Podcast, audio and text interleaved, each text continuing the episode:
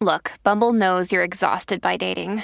All the must not take yourself too seriously and 6 1 since that matters. And what do I even say other than hey? well, that's why they're introducing an all new Bumble with exciting features to make compatibility easier, starting the chat better, and dating safer. They've changed, so you don't have to. Download the new Bumble now. Blaze Radio Network. And now, the Rabbi Daniel Lapin Show. The more the world changes, the more we find comfort in the things that never change. Never change. This is Rabbi Daniel Lapin on demand on the Blaze Radio Network. Welcome to the Rabbi Daniel Lapin Show.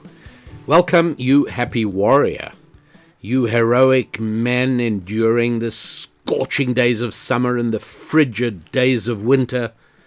You happy warriors who go to work every morning early, regardless of whether you feel like it, disciplining yourself and improving yourself, watching over your spouse and children if you have them, and taking care of business, generating cash flow, and doing what your head tells you to do when your head tells you it must be done. You happy warriors who ignore your heart's desire to indulge the body's seductive whisper. Instead, you boldly heed the clarion call of responsibility to those you are strong enough to support and brave enough to love. You are the army of the righteous. You are the noble knights defending the fortress of civilization against the hungry hordes of scheming and surging savages trying to invade and conquer what you and your fathers have built. The barbarians know that even after they destroy the civilization you built as they wretchedly crawl through its wrecked ruins, they will still live better than in anything they could ever have built for themselves. Only you stand between the nightmare of socialistic slavery and the bright hope of tomorrow.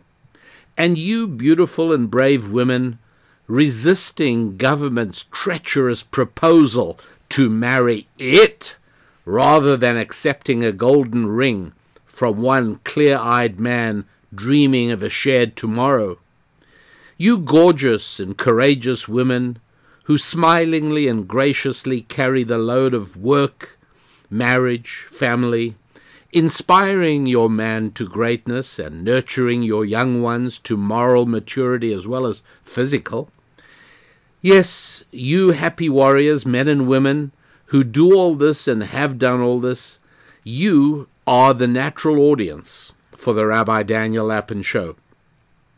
You are the audience I devotedly serve recognizing that every day that I can bring you the helpful, life affirming insights of ancient Jewish wisdom, well, that is another day of privilege for me.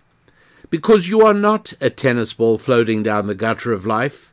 You have your hand on the steering wheel of your life. As William Ernest Henley's great poem Invictus ends I am the master of my fate I am the captain of my soul. Because you are not tennis balls floating down the gutter of life.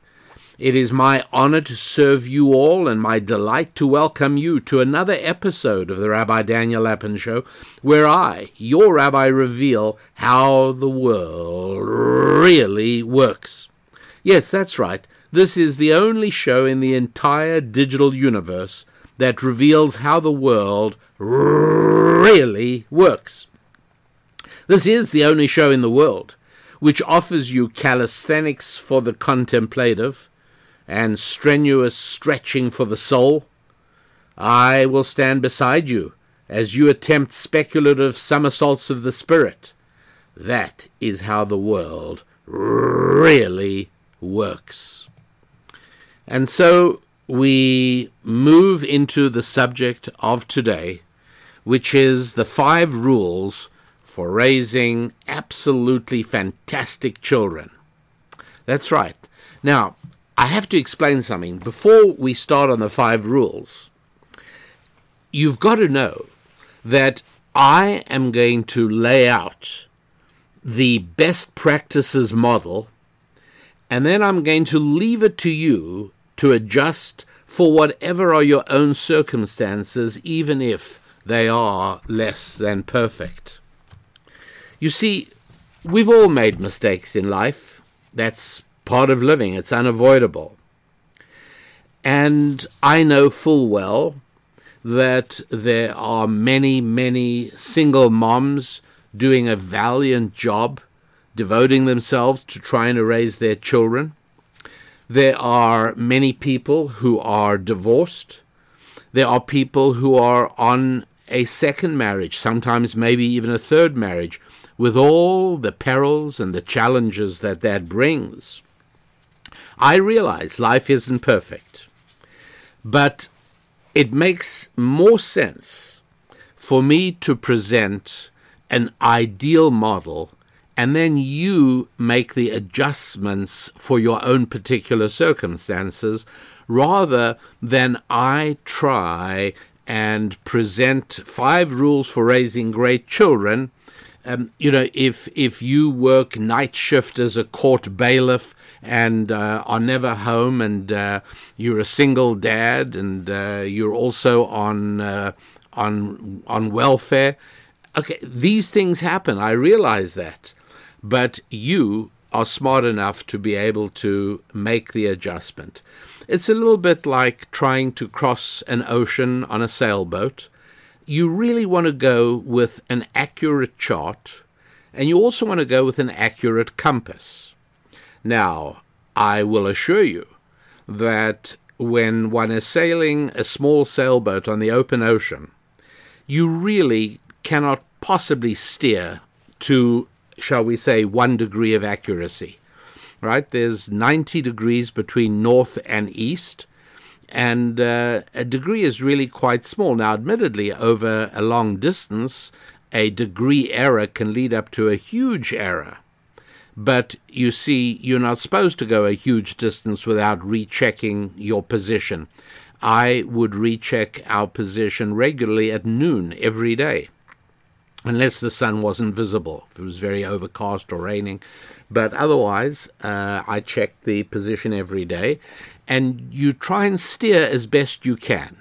I'll tell you honestly, hand steering a sailboat, I, I'm I'm going to say I, I feel lucky if I can steer to within three to five degrees of the desired course. It's just hard, and uh, and so maybe I should head out with a compass that's you know sort of accurate to about five degrees. No, no, it's best to have a hundred percent accurate compass, and even though you are uh, still going to um, make errors and mistakes, you adjust but it's best to go with instruments that are exact.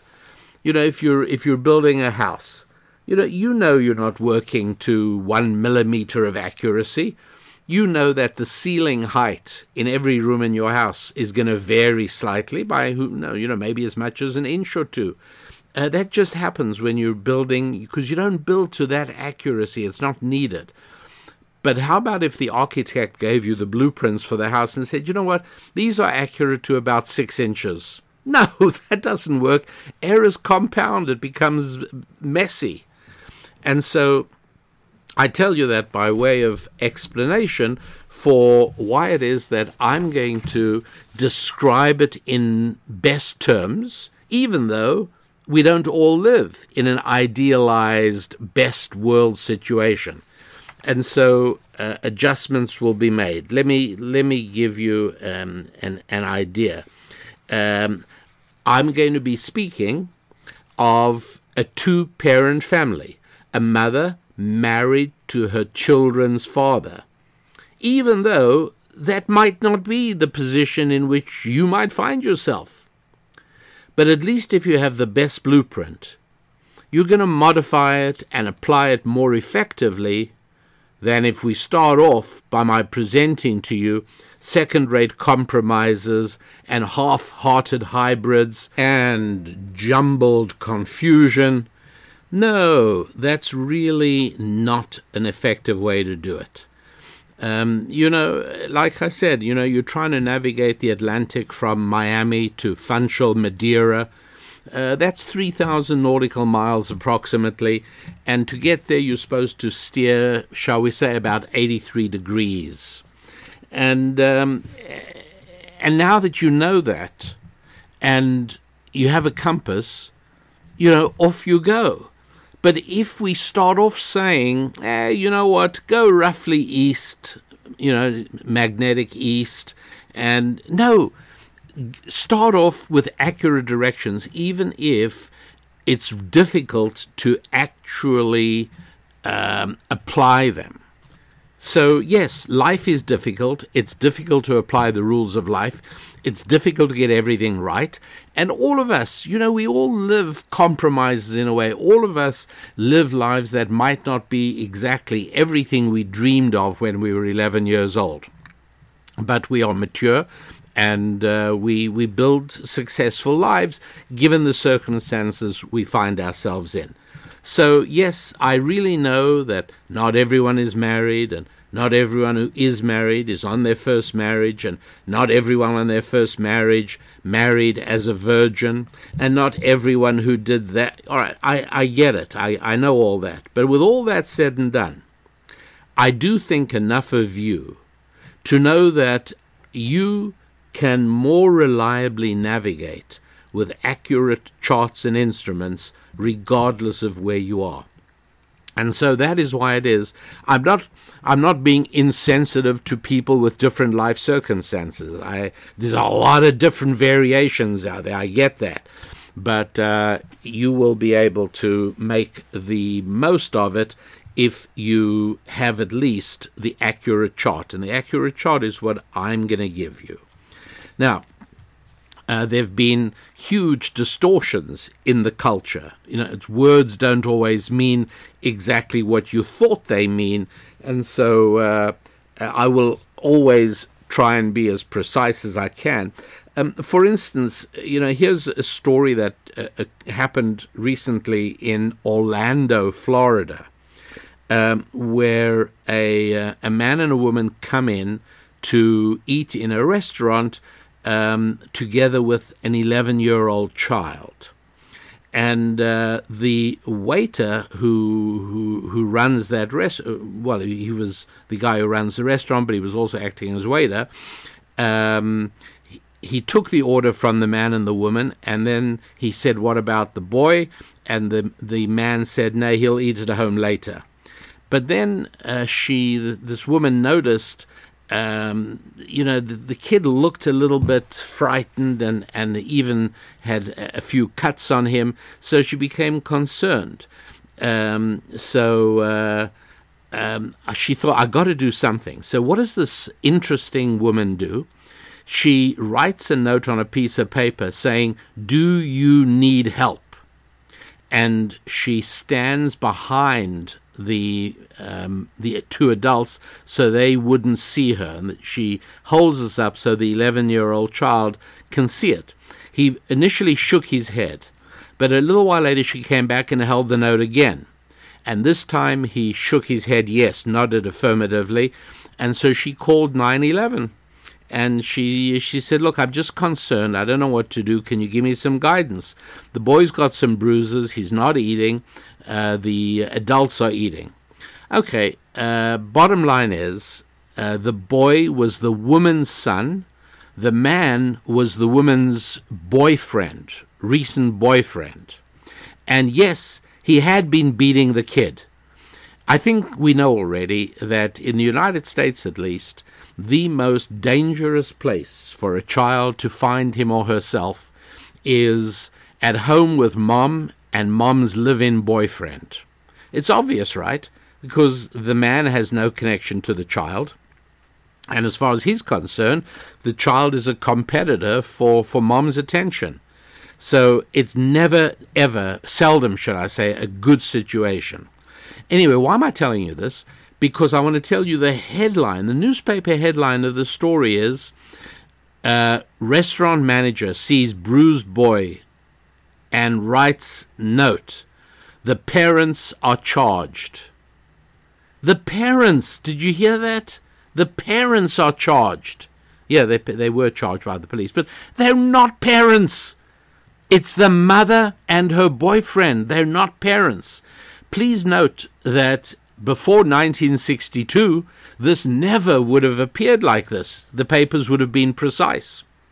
But because the declining culture, because the declining culture wants to erode the structure of the traditional family, the first thing it does is eliminate any precise definitions. And it has, by the way, this the New York Times did formally in instructions to uh, editors and to journalists and to writers that uh, any arrangement of people living together constitutes a family.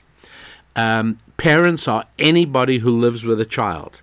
And so this the newspaper journalist who wrote this article, um, and this is from June of this year, 2022, uh, they followed instructions to call these two people the boy's parents, not the boy's parents. It's the boy's mom and the mom's boyfriend. That makes a huge difference. And so, whenever you see statistics now that say, um, you know, uh, whatever percentage it is of children get abused by their fathers, don't believe it. It isn't true. They are abused by mom's boyfriend. But the new distortion of language calls that a father. So it's it's worthwhile, I think, being really aware of how one simply cannot count any longer on trusting news reports of that kind, and um, and and that's really uh, in in almost every area major distortion of how the news works. I mean, here is another example. A few years ago, the New York Times, and the reason I speak about the New York Times is because it is the most um, significant and substantive water carrier for uh, socialistic and secular policies. But a few years ago, the New York Times ran a, a, a sort of editorial disguised as a news story uh, that said that majority, the majority of American women do not live with husbands. And the, the, the point of the story was that you see, it's no longer needed. Long time ago, in those primitive, far off days, women needed men, but now they don't. And the proof of it is that we're making such good progress in America. The majority of American women do not live with a husband. And um, you have to dig deeply into this to discover, which I didn't do, but uh, it has been done, and uh, Thomas Sowell actually did part of it, and uh, other people worked on this. Uh, the um, how did the New York Times arrive at this figure that a majority of American women do not live with husbands? Well, they uh, kept on lowering the age of the women they were checking into using census data, uh, and eventually they took it down to the age of 16 well, yeah, quite a lot of 16 and 17 year old women do not live with husbands. That's true. But they were, the New York Times was going to do anything necessary in order to bring up the number of women without husbands up to 51%, so they can say the majority. And they also counted widows, who by definition do not live with husbands, but they did one at one time. So they go from age 16 all the way up to elderly women whose husbands have died, and they count all of these as women who do not live with husbands. They also counted wives whose husbands were away in the military, and um, they also counted women whose husbands were in prison. And using these extremely creative techniques, they finally got it to 51% of women were not living with a husband. And now this was, uh, they could call it most women or majority women, and this was a news story. And uh, this shows look, the majority of women in America have realized they don't need husbands. Okay, that's just how destructive this stuff is. Um, the, the San Francisco Chronicle reran that story with a headline Women See Less Need for the Old Ball and Chain. Uh, in other words, marriage is like a prison sentence. And um, look, this, this picture of marriage and family as a burden uh, is not unique to the New York Times or the San Francisco Chronicle. Uh, this is, is part of the message of the left, and this has been true ever since Karl Marx and uh, Frederick Engels put out the Communist Manifesto and Charles and Marx's book Capital. Uh, all of these things are intending to undermine and ultimately destroy the existence of marriage and family as the fundamental unit of society. It's uh, it's a reality. That is really what is happening, and uh, it's awful.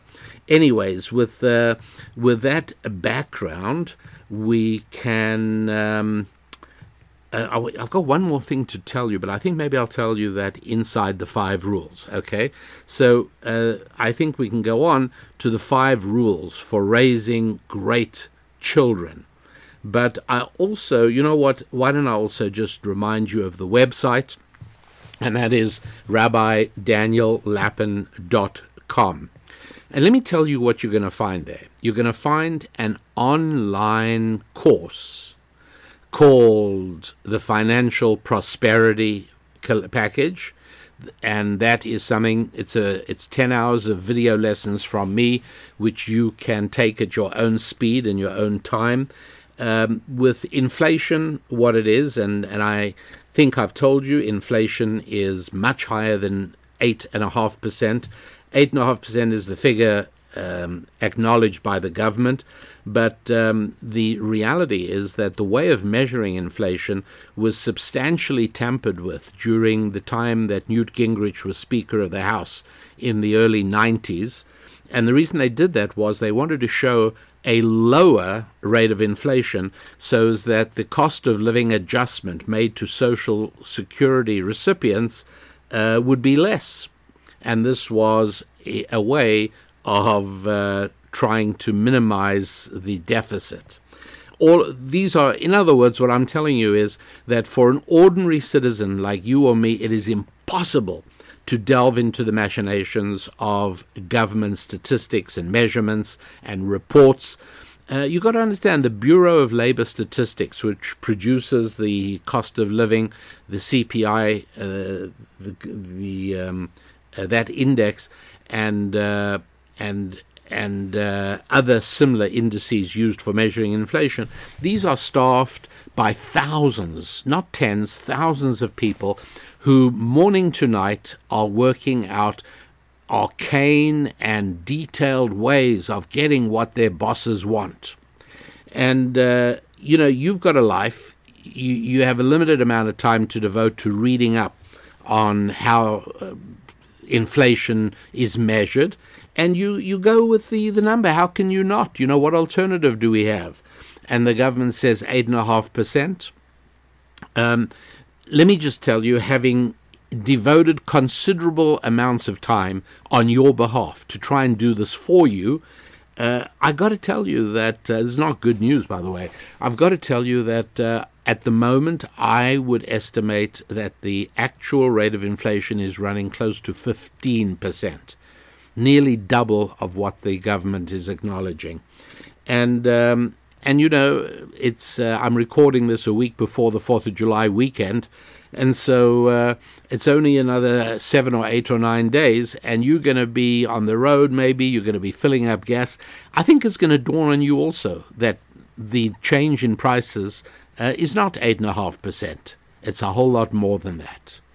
And uh, if you go to the market and you're going to buy uh, meat for hamburgers, you buy hot dogs and whatever you're going to buy, uh, you're going to notice as well the shrinkage of packaging.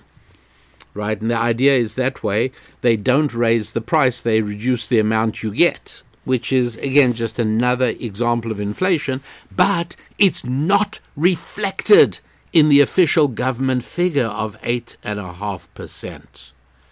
So, um, just be aware that uh, if there is ever a time to try and figure out a way to increase your income, a way to enhance your revenue, a way to make more money and create more wealth, now would be a really good time to do it.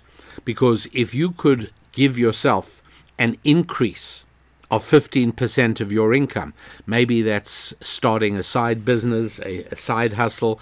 Maybe it's getting a raise. Maybe it's making yourself more valuable. Uh, I, I, there's a lot of things I can't go into them all here, but uh, if there, if you can do that and increase yourself by 15%, well, then for you inflation is zero. You've zeroed it out, and you're able to keep pace with everything. So there really is value in trying to increase your revenue, and uh, the financial prosperity online training course at my website at rabbidaniellapin.com is a very good place to start. And uh, secondly, in terms of gaining an understanding into Bible, understanding how it impacts your life and how its permanent principles can be used profitably as you navigate your way through life. Uh, look, I must tell you that um, I think we are watching the decline of materialism. And I, I think that more than ever at the present time, understanding of the Bible, knowledge of the Bible will stand you in very good stead. More so than in 1960, because, you know, in 1960, things in America looked pretty good. And by extension, in the rest of the world, 1960, you know, in the United Kingdom, in most of Europe, even South America, various countries were having their ups and downs, but there's no comparison, you know, to what's going on right now everywhere. And so a, a deeper understanding of what's happening and a uh, an increase in your ability to wisely and effectively analyze what's going on, I do believe that uh, Bible is a very helpful starting point. And so, again, at my website at rabbidaniellapin.com, um, we have prepared for you something called Scrolling Through Scripture and it's uh, it's really rather remarkable. Unit one takes us through the first 34 verses of Genesis. You might say, really? Like hours of study, which you can do at your own speed, to get through just 34 verses? Well, yeah, it picks up speed a little bit later, but so many fundamental principles are being laid out here. Things you need for your family and your finances, for your friendships, and for your fitness and for your faith. All of that laid out in the first 34 verses. In fact, uh, you know, it's it's interesting that the first chapter of Genesis is 31 verses. Why didn't I stop at the end of uh, chapter 1 with 31 verses? Well, it turns out that the the first 3 verses of chapter 2 are actually part of chapter 1. They really belong with chapter 1. Did you know that?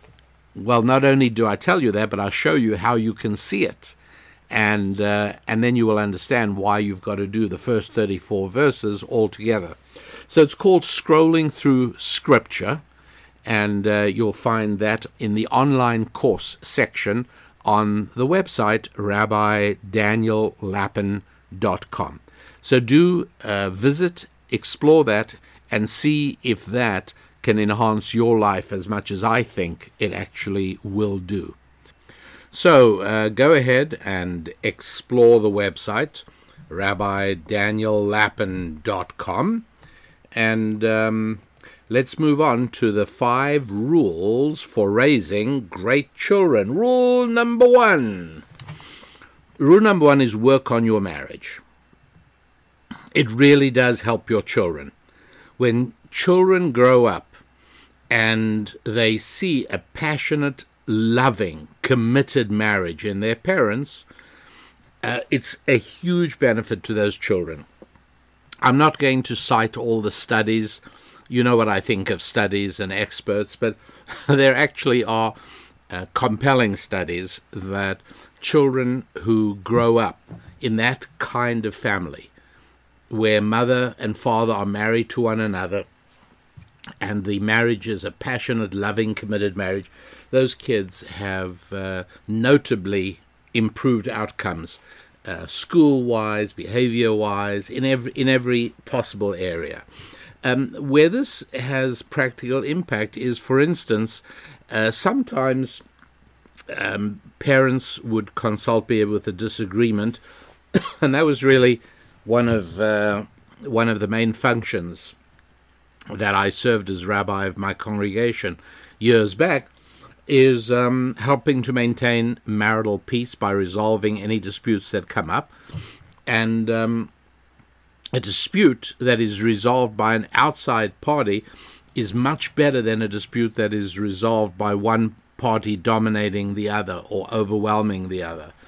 Uh, and so one of them was, and this used to happen quite often, um, where the, the, the husband would say, uh, I've got a business trip, but it's to, you know, I, I, I won a sales award or whatever it was. It's to a really nice destination. It's f- three days, all expenses paid, and we're um, invited to bring our spouses along. And uh, she'd say, "Yeah, but you know, the the our youngest is only two years old, and she's not used to me being away. She she expects me to be around, and uh, and so I just don't feel comfortable leaving her." Uh, the the the answer is that um, animals work on a maternal instinct people have to go beyond that. People have to understand that yes, there is a maternal instinct, but um, your first priority is your husband, not your children. That is a difficult thing for a human female to, for a human mother, I should say, to learn because there's such a strong pull to that uh, new baby or that young child or to all the children that it's it's extremely difficult but it nonetheless is correct. She absolutely should go. You know, the baby's going to do just fine with the grandparents or wherever, whatever arrangement you make. But there's no no question. You know, barring certain uh, tough conditions that I don't, you know, that I don't know about. But ordinarily, in the situations I've described and encountered, I was always um, always very big on um, on that happening and for the older children, for the older children to see how much uh, mom and dad love being together with one another and how much they enjoy one another's company, um, and and you know it, it, it was something I grew up with. By the way, uh, whenever my mom walked into the room, you could see my dad's dad's eyes light up, like no matter what was going on. But when she walked in, he perked up. He liked it, and uh, and and that was that's a good thing. It's a very very good thing. Uh, also, I should point out that there is no Hebrew word for a single mother or a single father. In the Lord's language, the word parent is a plural. There is no singular version, signifying that the task is actually a two-person task. It's a mother and a father task. Um, also, um, I should add that again, part of this part of constructing a really happy, fulfilled, positive, committed family um, is obviously based on a on a deep connection between husband and wife, and um, something that not all of you lady happy warriors might know is that men are happiest with a woman who needs them. In other words, um, the the idea that the feminist movement has been pushing for 50 years that you know uh, a woman needs a man like a fish needs a bicycle ha ha ha very witty but uh, incredibly destructive to marriage and uh, this is one of the reasons that um, uh, women who are extraordinarily successful financially do find difficulty in um, getting married and finding a great husband.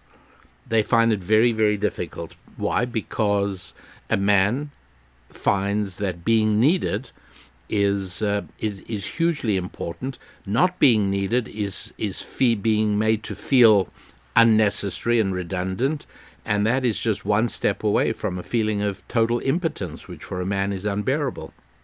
And so, uh, uh, needing a husband, needing your man, is is a very wise thing for a smart wife to do.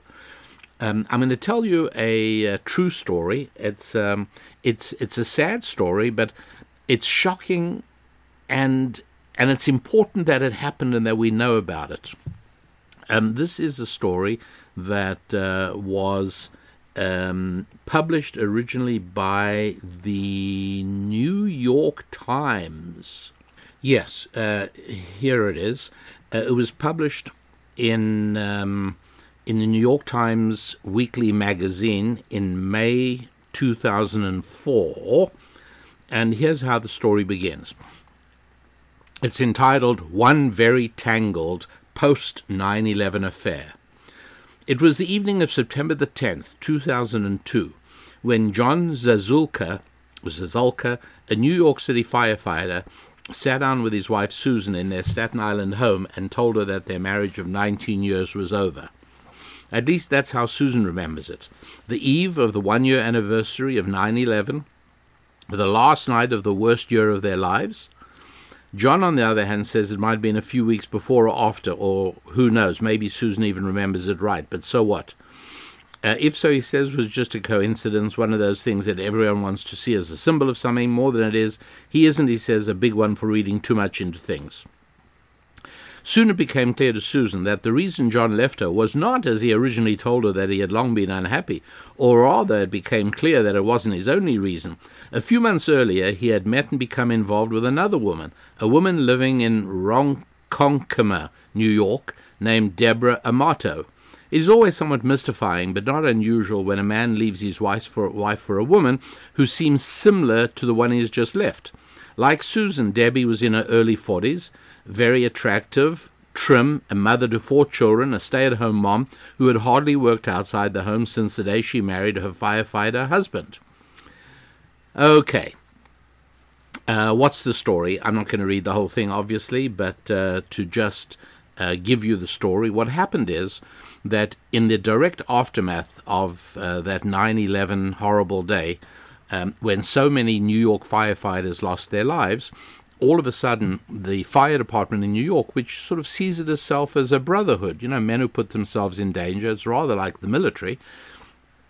And all of a sudden, they had a, a, a large number of widows, like overnight, all of a sudden. Uh, there was this big number of um, families that had been left fatherless and husbandless because of the uh, attacks of 9 11 and the firefighters who died in the Twin Towers. And so the. Um, the fire department did something which on the surface of it would appear to be you know perfectly normal and perfectly natural. Had they consulted your rabbi uh, he would have told them how to avoid the problem. What did they do? They for every widow they assigned another firefighter to to help her to get you know just help her deal with the paperwork and i mean you know, you know what is involved when when somebody passes away there's a huge amount of paperwork. There's bank accounts. There's insurance issues. Uh, you know, it's it, it's just can be overwhelming. And so every widow from 9/11 in the New York Fire Department was assigned a firefighter uh, colleague of her late husband to help her, and he'd go there a few times a week and sit down with her and go through the paperwork and you know, uh, talk with the children a bit, and just just be a you know, just just be there to help. If they would have consulted your rabbi, would have said, "Great idea, excepting you must assign two. There should never be a man by himself. It should always be two men." Why? Well, it's perfectly obvious, and that is that um, for a man, it is powerfully sexual to be able to help a woman. I'm, I'm using that word um, advisedly because I, I, want to get to the core of it. I want you to really understand what's going on here. Um, and so, for a man to be in a position of being needed by this woman and for her to be grateful to him and to look up at him with admiration and gratitude for helping her get through this stuff, that is um, powerfully, powerfully moving. And of course, for the woman to suddenly have a guy there with broad shoulders who is it's all but unstated. He's a replacement for the husband. Husband's gone. Here's this guy. And I could tell you even more about it, but that's enough for now. Bottom line is that the New York Fire Department, in the months following 9 11, was beset by a huge number of divorces.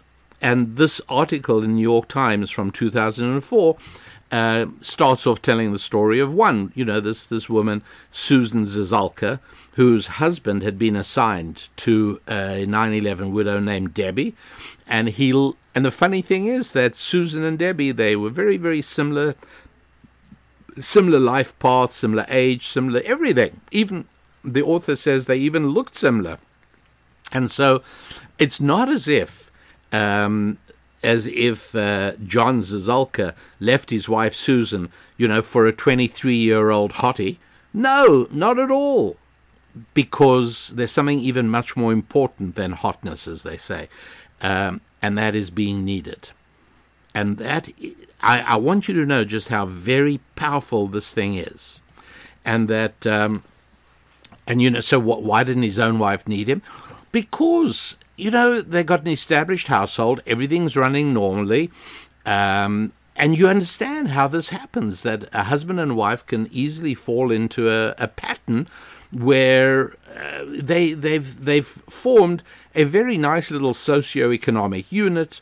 The rent gets paid or the mortgage gets paid, and they uh, you know maybe they go to church together every third Sunday or whatever it is. But is there a case of sort of primal palpable need? No, not at all. That's gone. But in the case of the 9 11 widows, there really was. So please just uh, be aware.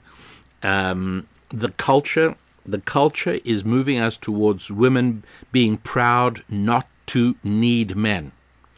The smart, happy warrior wife is proud to need her husband really it makes a huge difference. Um, think about it, and you'll see that this is very, very relevant, very applicable.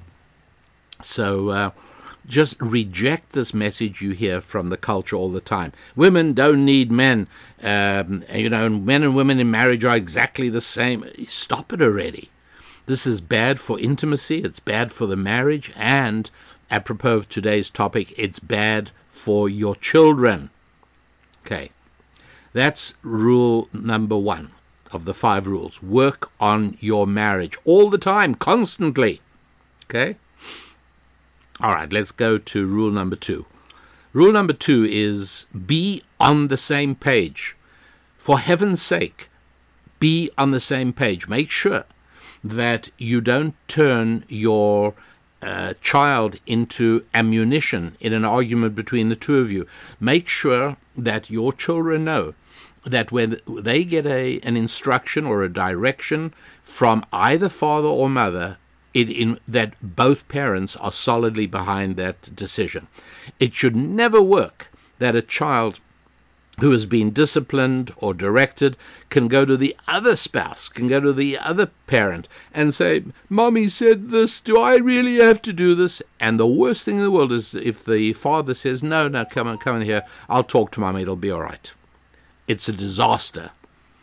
Uh, very difficult to recover from. If you've been doing this, please know that the the repair is going to take more than a year, depending on the age of your children. And so you really have to, to, to be very, very much aware of that. Um, if you're interested in the biblical source of this, go to Deuteronomy chapter 21, verse 18. And it's talking there about a rebellious and uh, a problematic, a child who's just not listening to his parents. And what it says is it's fascinating. Now, here I should tell you that most Bible translations of Deuteronomy 21:18 get it wrong. Um, I'm pretty sure the King James Bible gets it correct, and the Hebrew, of course, is what I go to. And what it says is so if this is a bad son, a rebellious son, who does not listen to the voice of his parents, you'd think it would say, or he doesn't listen to the voice of his mother and father, and I think that's how the NIV translates it. Uh, but no, you know what the Hebrew says? He, this is a rebellious child. He does not listen to the voice of his father and to the voice of his mother.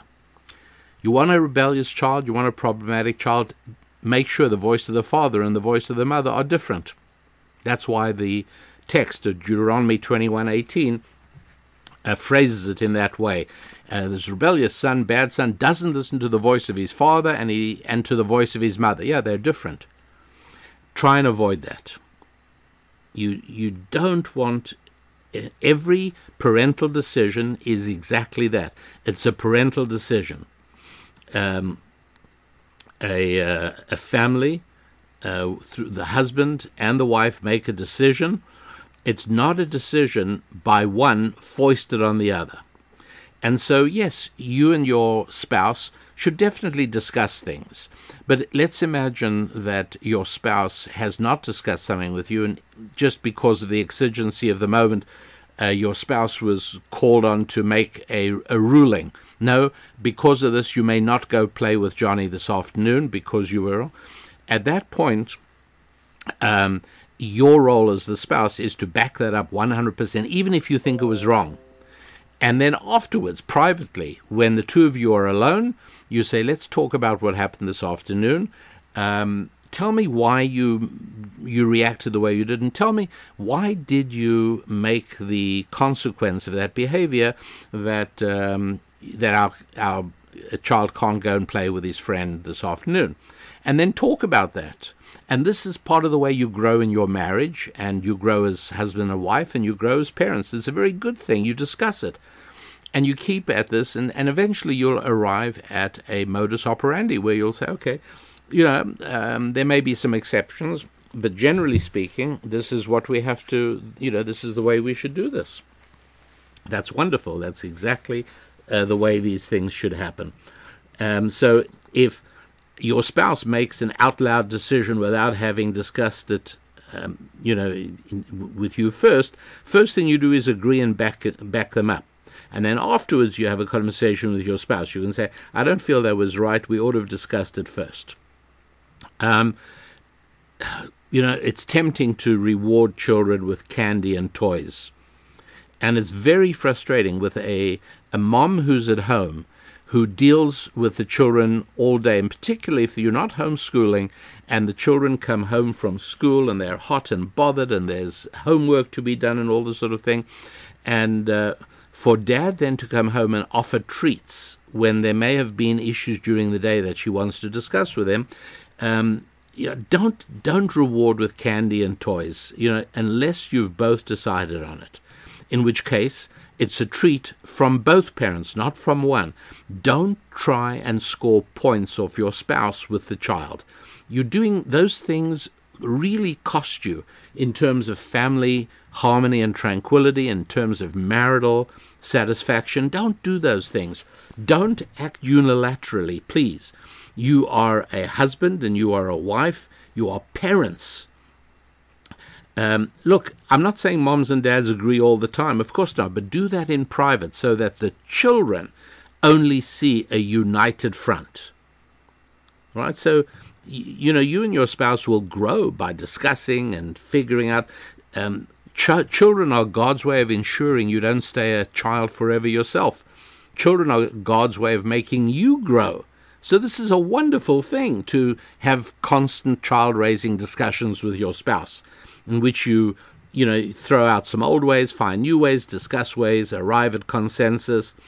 And, um, don't ever you know if you're the dad don't ever say to your children you know mother your mommy doesn't like mom doesn't like you coming to the table in pajamas you know whatever it is. Don't do that because again you're stating that you're on the other side. You don't agree have you heard people say it i hear it all the time when we're guests in people's homes we hear all the time people say uh, um, you know um, you know go and uh, go and put on a shirt. You know your father doesn't like you coming to the table like that. Whatever, um, whatever it is.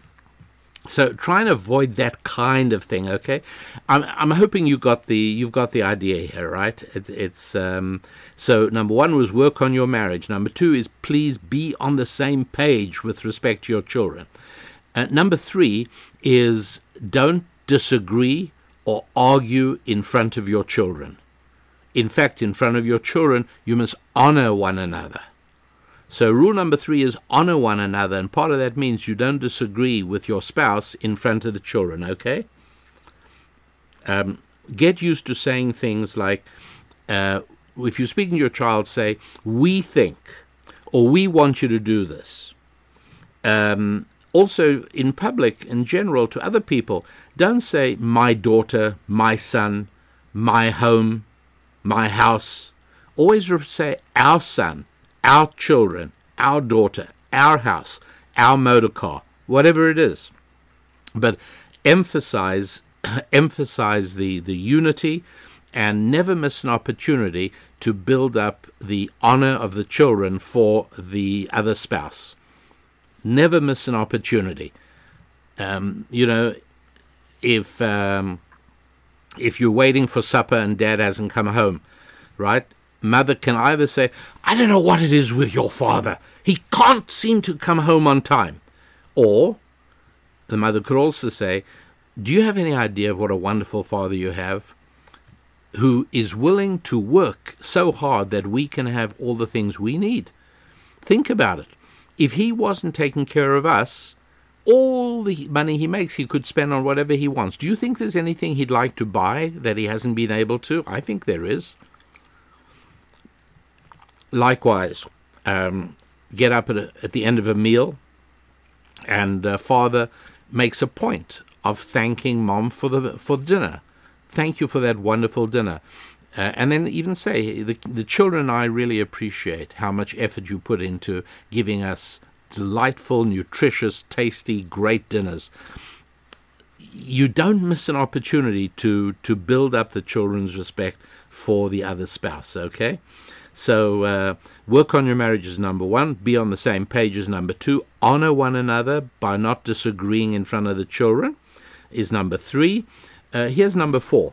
Keep your word. You, you know, if you haven't started raising children yet, you probably think, what's so hard about that? I keep my word all the time.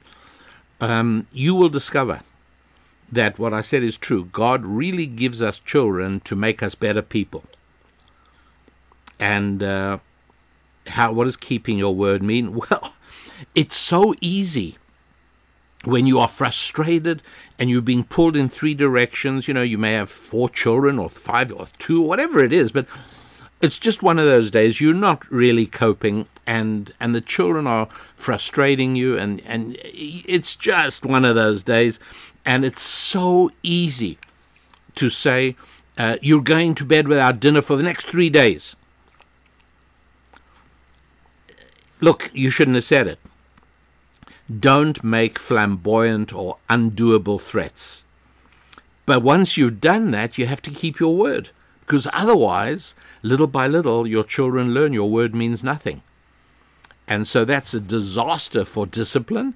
And they don't learn internal self discipline, which is one of the great gifts you can give your children, is that they grow up with self discipline. All of that comes from keeping your word. Um, you know, don't say, if you do that one more time, we're canceling the Disneyland trip. Your child knows you've already bought the tickets and you're committed to the trip and you've blocked out time off work. You, you you're not going to cancel the trip. But if you say that, it's really bad. Don't speak if you don't mean it. Don't parent by bribing and threatening. It's not the way to do it. Uh, you know, obviously, you do. You know, the, the smart thing. Everybody knows this is uh, you praise your children every time they do something right. Make a big fuss every time they do. Little by little, they learn that that's the big thing. That's the good thing. But um, discipline consistently and sanely, not insanely, but sanely. Uh, you cannot you cannot parent a child by ignoring bad behavior or infractions uh, day after day after day. And then finally, when you just can't stand it anymore and you lose it, uh, you come up with this monstrous, huge punishment. It, do- it doesn't make sense. It doesn't work.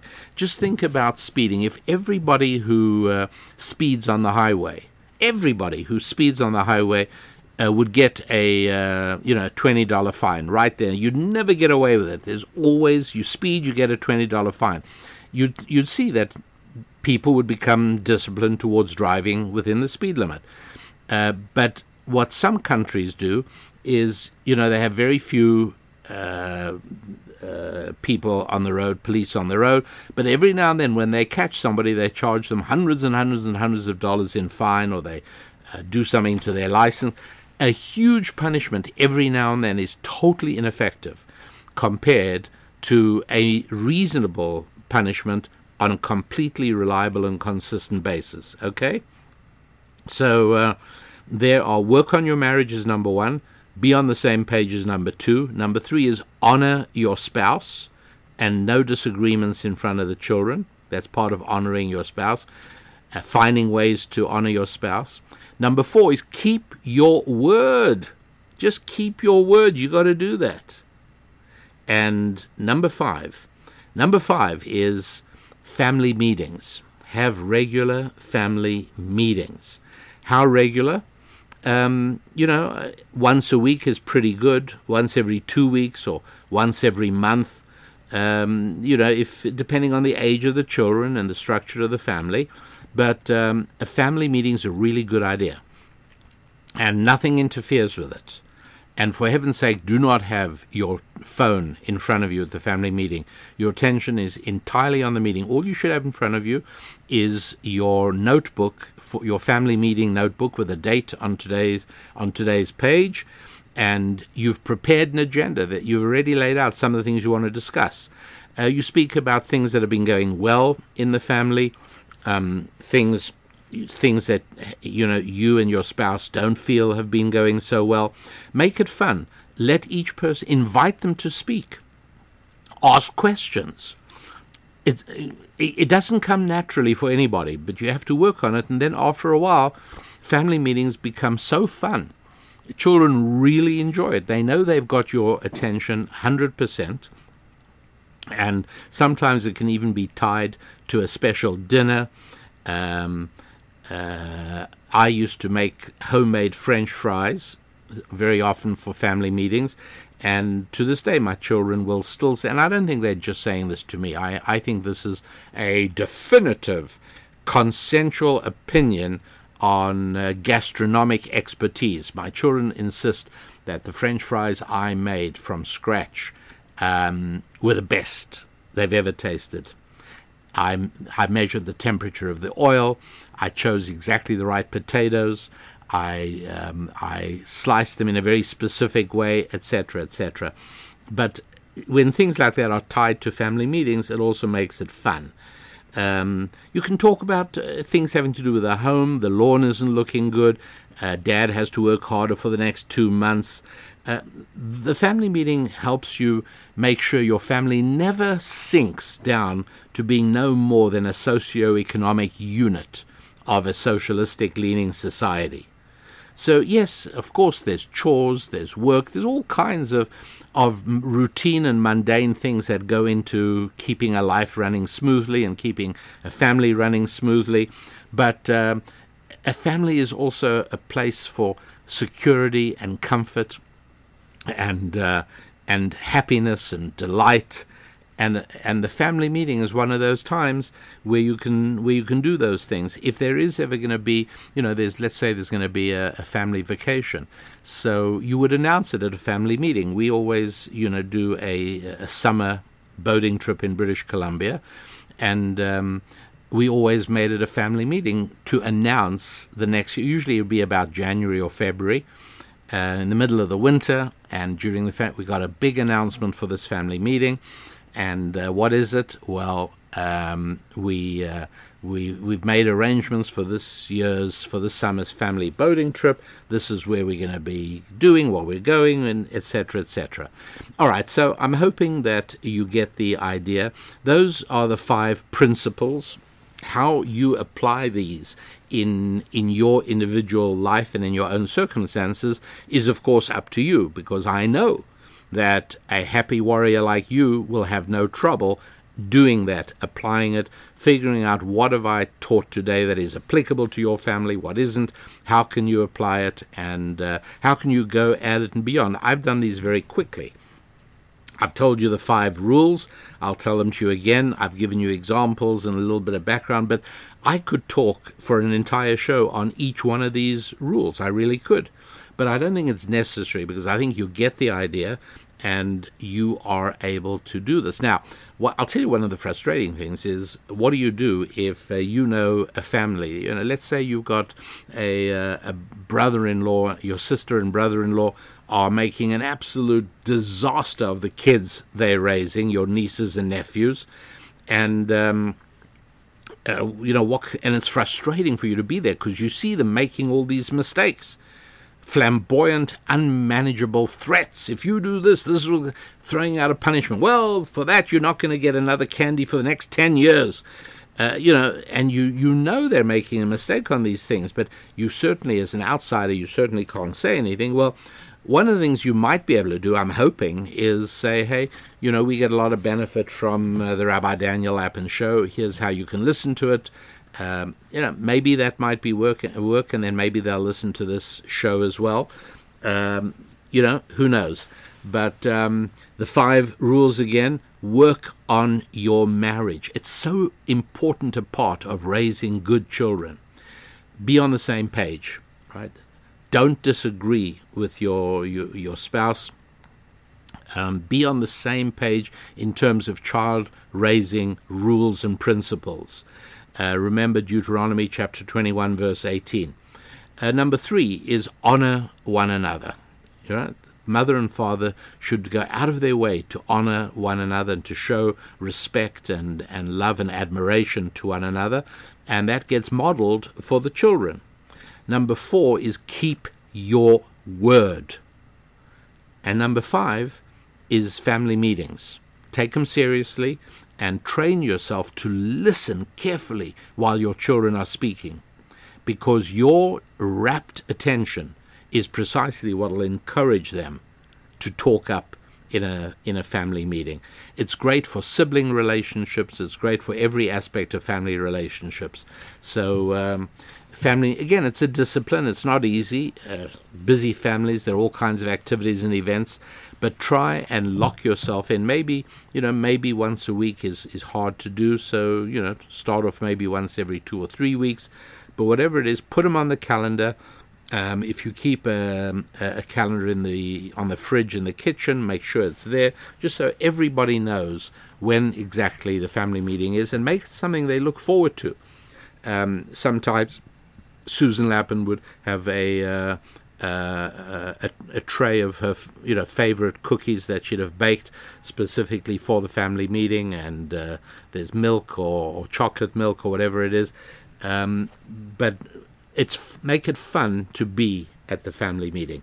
Those, my dear happy warriors, are the five rules for raising great kids, and uh, I hope that they will be useful either for you or for people you know and love. And um, that takes us as far as we go for today. Wishing you a wonderful week of growth in your well family. That's where we're talking today. Growth in your family, in your finances, in your faith, in your friendships, and in your physical fitness as well.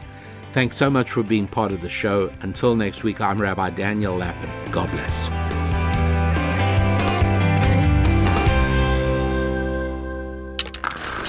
Stream and subscribe to more Blaze Media content at theblaze.com slash podcasts.